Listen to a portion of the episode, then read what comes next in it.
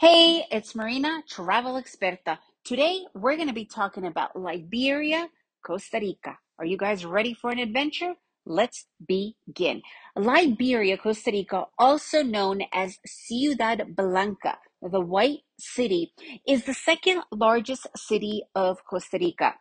It is located in the Guanacaste region, and they actually have a an international airport that is really developed.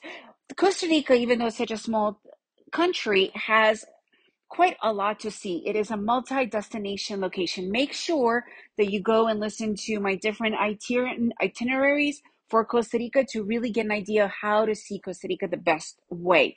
So, Liberia International Airport was really built up and there was a lot of effort really put in. And you could go and listen to my episode on the Liberia airport as well to get an idea of how everything works with the car rentals and whatnot. It's located really close to the Guanacaste region beaches like Tamarindo, Playa Grande, Samara, Nosara, and near the Nicoya Peninsula. So it's a lot closer if you are planning on seeing that part of the country to just fly into Liberia. Interestingly enough, a lot more European cities fly directly to Liberia.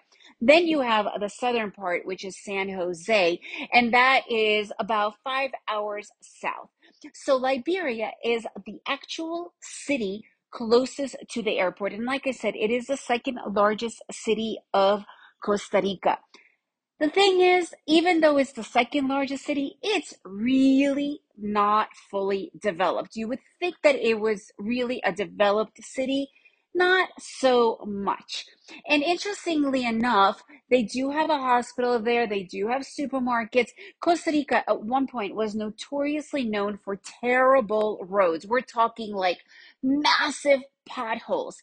And even though the majority of Costa Rica has completely fixed their roads, it's really drivable, beautiful, I don't think Liberia got the memo. Like the roads there in the actual city are really crappy. So when you drive, make sure you understand that and drive a lot slower because you could really damage your car.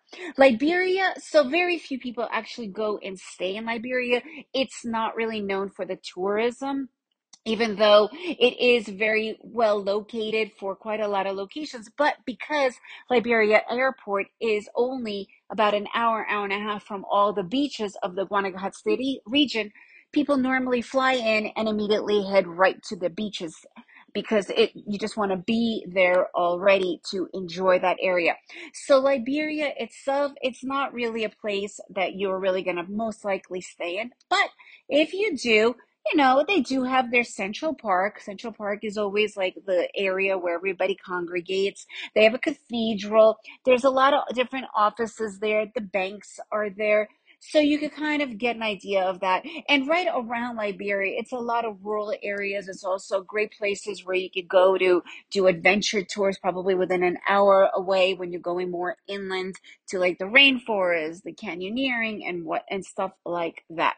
So this is pretty much giving you an idea of what Liberia is. If you guys enjoyed this episode, please leave me a review. Make sure to share this with your friends and remember to make every day an adventure.